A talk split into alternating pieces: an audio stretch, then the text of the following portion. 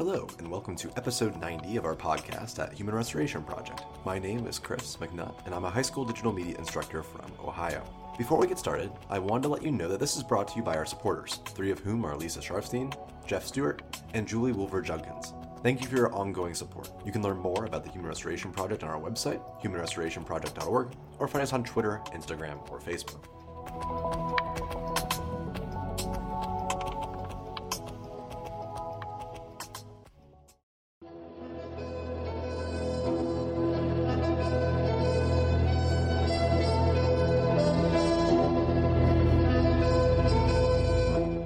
Today's conversation, we are joined by Alex Venet. Alex teaches undergrad students at the Community College of Vermont, graduate classes at Castleton Center for Schools and Antioch University, New England, Grace PD, is a community facilitator for Edutopia, co-organizes EdCamp Vermont and Trauma Informed Educators Network Conference, and is soon releasing her new book, Equity Centered Trauma Informed Education, releasing on May 25th, 2021. The link is in the show notes. We received an advance copy, and I cannot emphasize enough how much this book is needed and how much it resonated with me in my own practice. Alex not only perfectly outlines trauma informed education, but places reflections, challenges, and paramount questions for us to rethink systems in education toward including and advocating for all students. In this conversation, Alex and I talk about shifting the system toward fostering critical wellness and systemic change for equity. Enjoy the listen. So let's just start off by considering trauma informed practices. So, defining what those are and what they aren't. And I want to highlight your book, Equity Centered Trauma Informed Education. And you define it as rebuilding safety, social emotional well being, accepting students, building a new equitable system. And in my experience, trauma informed practice has been either like pushing through traumatic events or certain students who are displaying some kind of traumatic event. They're being pulled away from the classroom to quote unquote cool down. So, can we talk about a brief overview of what it means to have an equity centered, trauma informed education? So, trauma informed practices is this approach that, you know, I think everyone who does trauma informed practices means well, but we know that meaning well doesn't always mean doing well.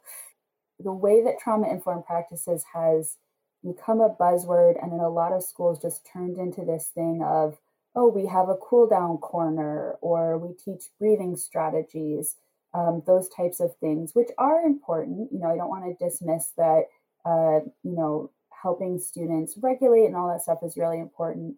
But you know i've been observing over the past few years that that focus is sort of eclipsing everything else about trauma. And when i was looking into you know, where did trauma informed education come from? And moreover, where does the concept of trauma come from?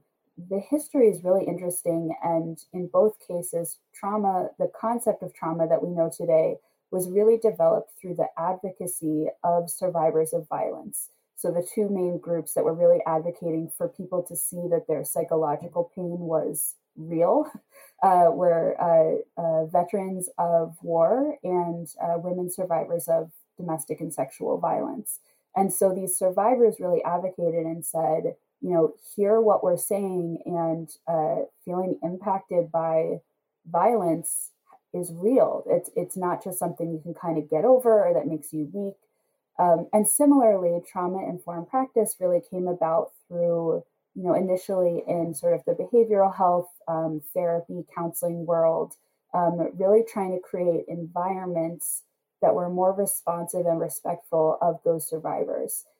And so, you know, then over the past 10 or 20 years, trauma informed education becomes really a thing that gets, you know, no, I say in the book that no one owns the concept of trauma informed education, which is great because it means that you don't have to say trauma informed education tm and like it's not you don't have to buy trauma informed education from someone but the problem is we're not always talking about the same thing.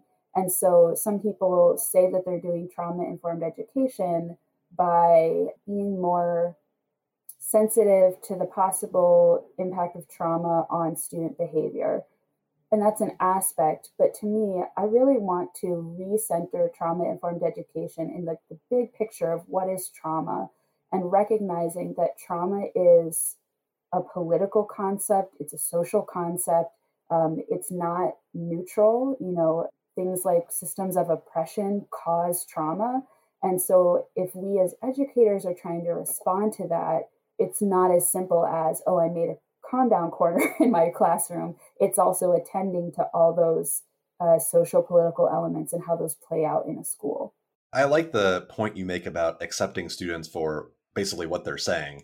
I think, especially now, more so than when I was in school, there's a perception amongst teachers about students that maybe they're too sensitive or uh, like this generation, all they do is cry about things, like that kind of stuff. And it, it seems like trauma informed practices means that not only are we focused on what would be, I guess, deemed very serious, like homelessness, traumatic events at home, like that kind of stuff, but also just day to day realities of being a, a kid or a teenager, right? Absolutely. And and that goes back to understanding that idea of trauma and recognizing that you know, in the popular understanding of trauma, I think people's minds will go to something really big and intense, like um, being assaulted or surviving a violent natural disaster. And those things certainly can cause trauma.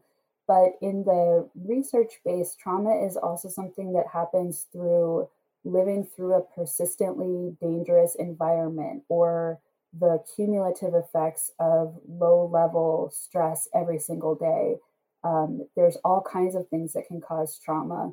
And in the trauma informed education movement, often there's this big focus on the neuroscience of trauma and how trauma changes the brain. And I think that kind of it works to reinforce the idea that trauma is like a big lightning bolt moment that upends your whole life. But the reality is that a lot of kids and a lot of adults are simply living in a great deal of stress, and the cumulative effects of that are trauma. And so, to me, trauma informed education is a, a, few things, and and this is why I center it in equity because it's not just about being responsive to those that we perceive have experienced trauma, but really redesigning the whole education system to recognize how trauma is happening inside our schools, not just outside or in the kids' homes, um, as some people like to assume. Um, so trauma is happening inside of school, and also because of that, we can disrupt it. You know, if if there are conditions inside our schools that are traumatic, then that's our job to disrupt. So, the way that I define trauma informed education is that we're being responsive to the impacts of trauma that students have already experienced, but then we're also disrupting and preventing trauma that may happen in our school and in a larger way in our society. And those things to me are really grounded in uh, equity work and and the work we're doing for equity in our schools is really the same work that we need to do to disrupt those things that cause trauma. Right, right. And I think that you you call that work critical wellness, right? So how do we then build those systems? So what would it look like in practice to have critical wellness, let's say for students of color, LGBTQIA students, other marginalized groups, really anyone? Yeah, so critical wellness is a, a term coined by Tyrone C. Howard and his co authors in this really fantastic book called All Students Must Thrive, which I highly recommend. Um, and they define critical wellness as uh, the idea of fostering wellness plus critical pedagogy plus critical race theory. So, what they're looking at is the idea that we have to understand the ways that social, political, historical, economic factors impact our ability to be well. The way that I think a lot of teachers might think about wellness is oh, did my student eat this morning? Did they sleep enough last night? Are they managing their stress? and then maybe trying to address those elements of wellness by teaching about oh turn off your phone before you go to sleep or here's a granola bar have something to eat but critical wellness would really be zooming out and looking at how are the systems preventing wellness and what's our role in that so for example do students have access to health care uh, do their parents have access to uh, well paying jobs and transportation. And I think for some teachers that might feel overwhelming to start thinking about because, okay, well, what do I, what am I supposed to do if my student doesn't have health care? Um, but there's really, you know, it's tough. There's this both and that both, yes, that's true as an individual teacher. You can't fix all these social conditions. And uh, as an individual teacher, you have a role to play. So even just something like teaching kids about their disrupted sleep, for example, um, if you're coming at it from a critical wellness mindset, then you could help students understand things like, okay, yeah, turn off your phone before you go to sleep. But you could also help them understand what it means to be living through, uh, for example, a global pandemic and the collective trauma that we're all experiencing. You could help them understand uh, the different economic factors that lead to, you know, like grind culture and the idea of you can never work enough. You can help them understand basically how all those factors are at play so that, yes, they can try out some strategies, but they're doing it in a way where they're also developing sort of their their understanding and their political consciousness. And to me, that's that's trauma informed education because what you're doing is you're being responsive to the stress that's already there and you're preparing students to critically engage with the world so they can go out and disrupt those cultural pieces that are continuing to perpetuate trauma. I'm kind of seeing this with really three different branches. There's like the, the advocacy piece, which we'll tackle here in just a second, where teachers are going out and fighting for just causes. There's the teaching approach, which is you're teaching these tools of disruption where you're giving tools the kids the tools to think about these things and learn about these things. Is there also a branch of changing the systems in which you teach in?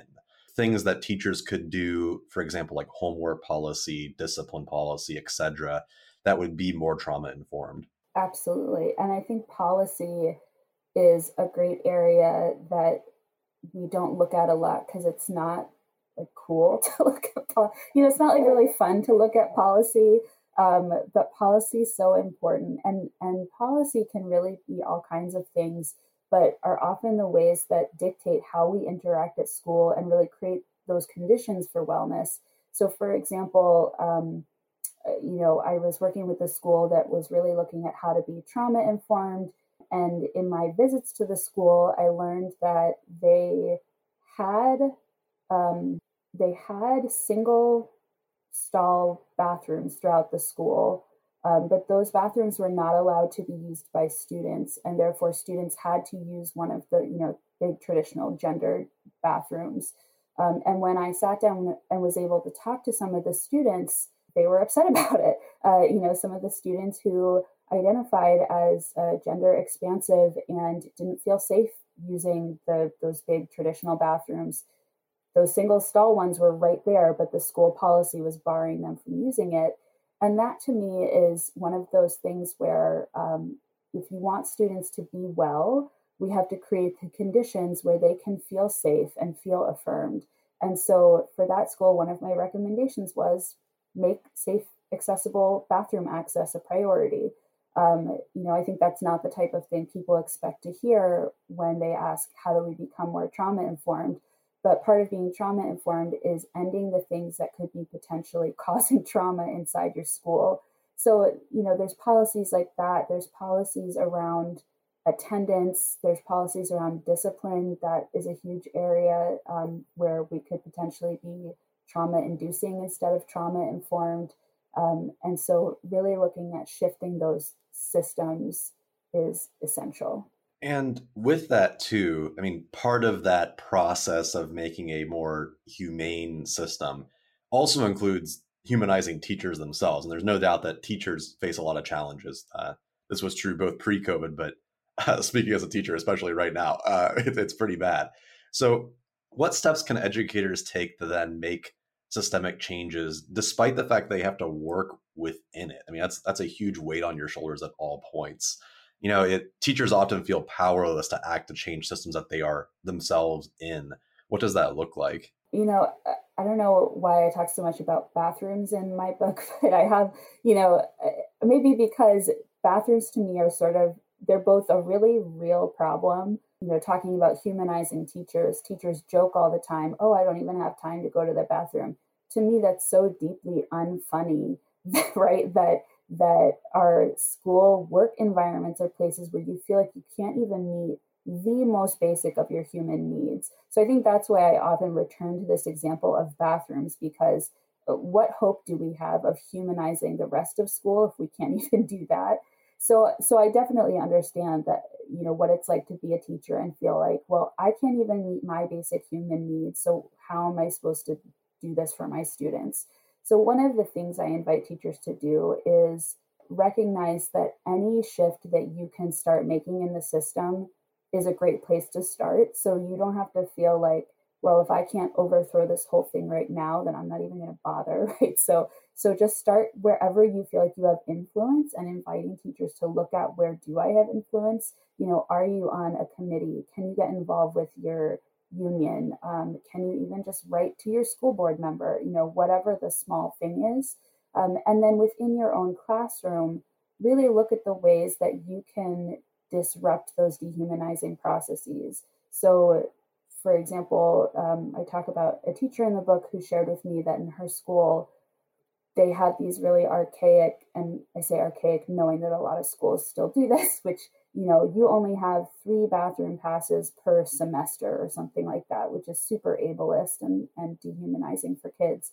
And just that teacher decided to just not use them, to just refuse and say, my students can just go whenever they need to go. They can just uh, access them this when they need to. And so she sort of refused to be part of this dehumanizing system. And, you know, that comes with risk. And so we all have to assess what's the risk in my refusal and can I take whatever the consequences might be. Um, but really looking at not not passing on the dehumanization that you are experiencing, which is way harder said than done, um, but really looking at how could I disrupt this.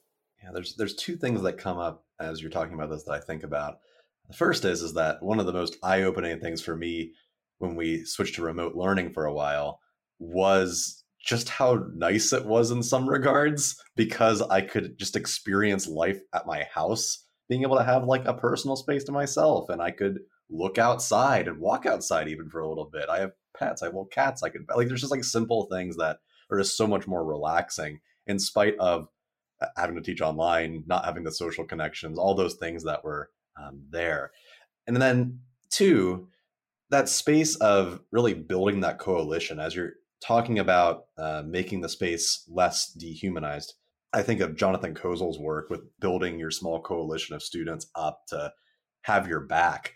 Um, I would imagine that if you build this space that is humanized, where students know what you're doing and understand what you're doing and appreciate what you're doing, the parents, the guardians, the community members, etc., and also the students themselves are going to be there to defend you. Thing is, too, is that especially when it comes to like bathroom passes, homework policies, uh, test stuff, I've always shocked by how little anyone seems to care when you disrupt those practices. Like I found myself in situations a lot where I've just stopped doing the thing and no one really says anything. I think we a lot of times assume that the principal, the superintendent, the district, whatever, has these very nefarious plans that they're trying to control everyone. Where really it's just that's just the way it's always been done. No one's ever questioned it. And when you finally stop doing it and question it, they're like, oh, well, maybe we should change that. Or there's like a brief argument and then they get over it. uh, there's an element of creative noncompliance there that works out really well. But as you just said, there's also an element of cultural and political capital that you have to play. I wouldn't do that if I was a first year teacher, but I've been teaching there for seven years probably could get away with it quite easily without a second thought. Um, so, really understanding our place within that system to change things.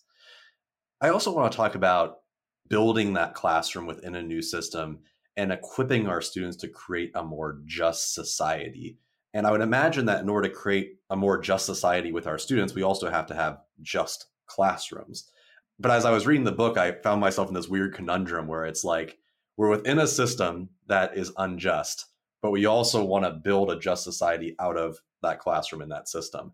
Is it possible for those two things to interrelate?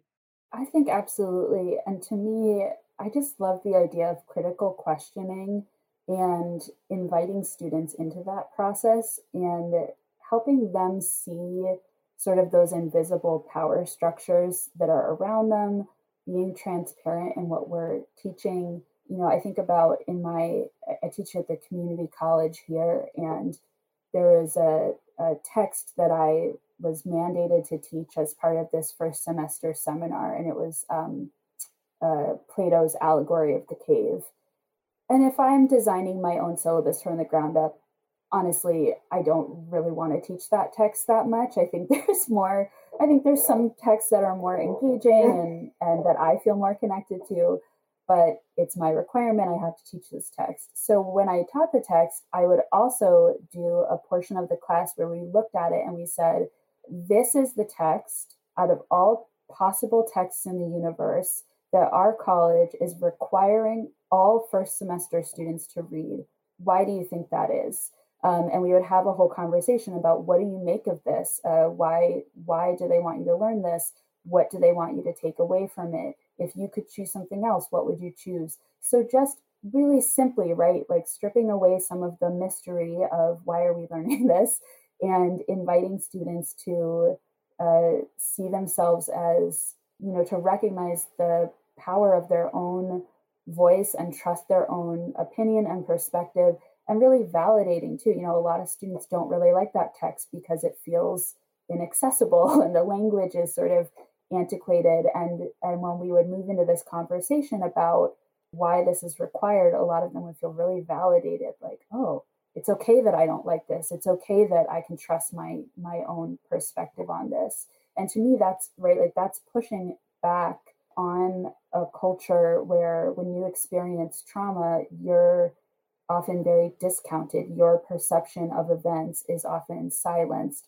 And so when we build up environments where students can really learn to trust their own voices and their internal narratives, uh, to me, that's that's a beautiful way to humanize the classroom. Do you ever find yourself in situations where students, when you bring up these disruptions, kind of reject the notion? Um, speaking of Plato's allegory of the cave, the people that don't want to see the world in 3D, like you come in and, and, and make that analysis, like what what do you do in the circumstance where students are just like, no, this is the way it is. This is how you learn stuff. I don't believe in any of this. You know, I'm a huge fan of the phrase both and. So the idea that either or thinking often creates false dichotomies. And so when we say both and, we're kind of holding the nuance of situations. And so I always talk about that no matter who I'm teaching. So whether it's high school, my community college first years, my in-service teachers that I teach in graduate classes. So uh, so they're familiar, you know, they know that I'm all about the gray area. Um, and so often I'll just try to frame things as, you know, uh, people in the world see this issue a couple different ways. Here are some of the ways that that people see this issue uh, are some of the things that might go into you developing your own understanding of it. And so, really, again, is holding space for people having their own mind and trusting their own mind, while also, of course, building that criticality and helping push folks forward. Um, you know, I will sometimes also talk about how uh, when we learn new ideas, sometimes our system feels threatened by them. And so learning to recognize when we feel that resistance and name it and sort of work with with that.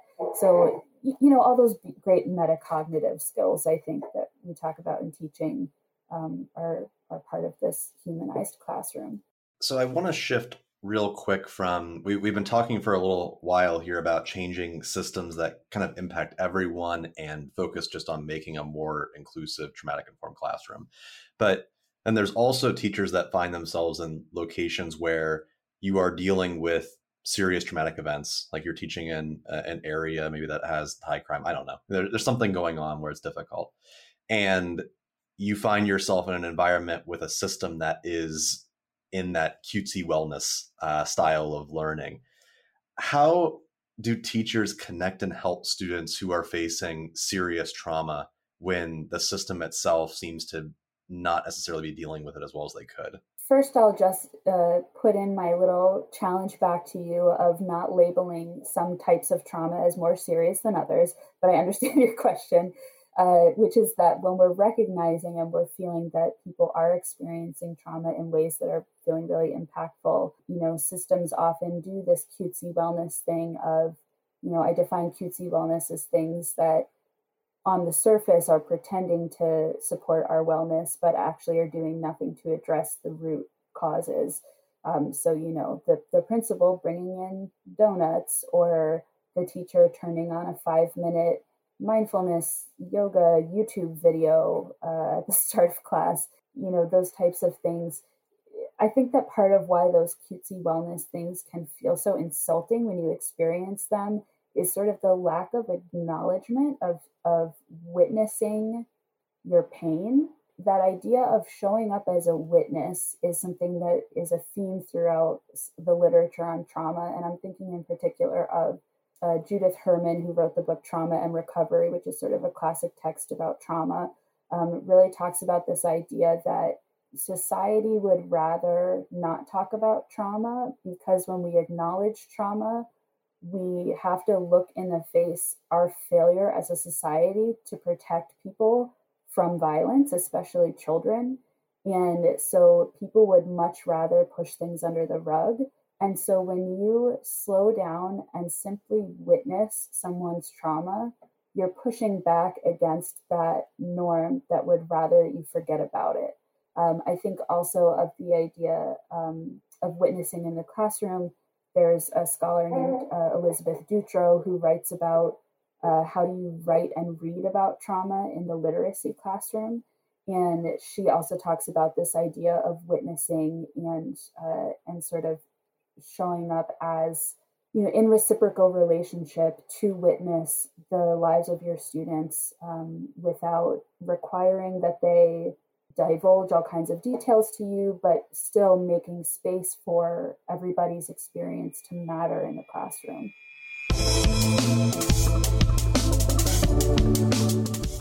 Thank you again for listening to Human Restoration Project's podcast. I hope this conversation leaves you inspired and ready to push the progressive envelope of education. You can learn more about progressive education, support our cause, and stay tuned to this podcast and other updates on our website at humanrestorationproject.org.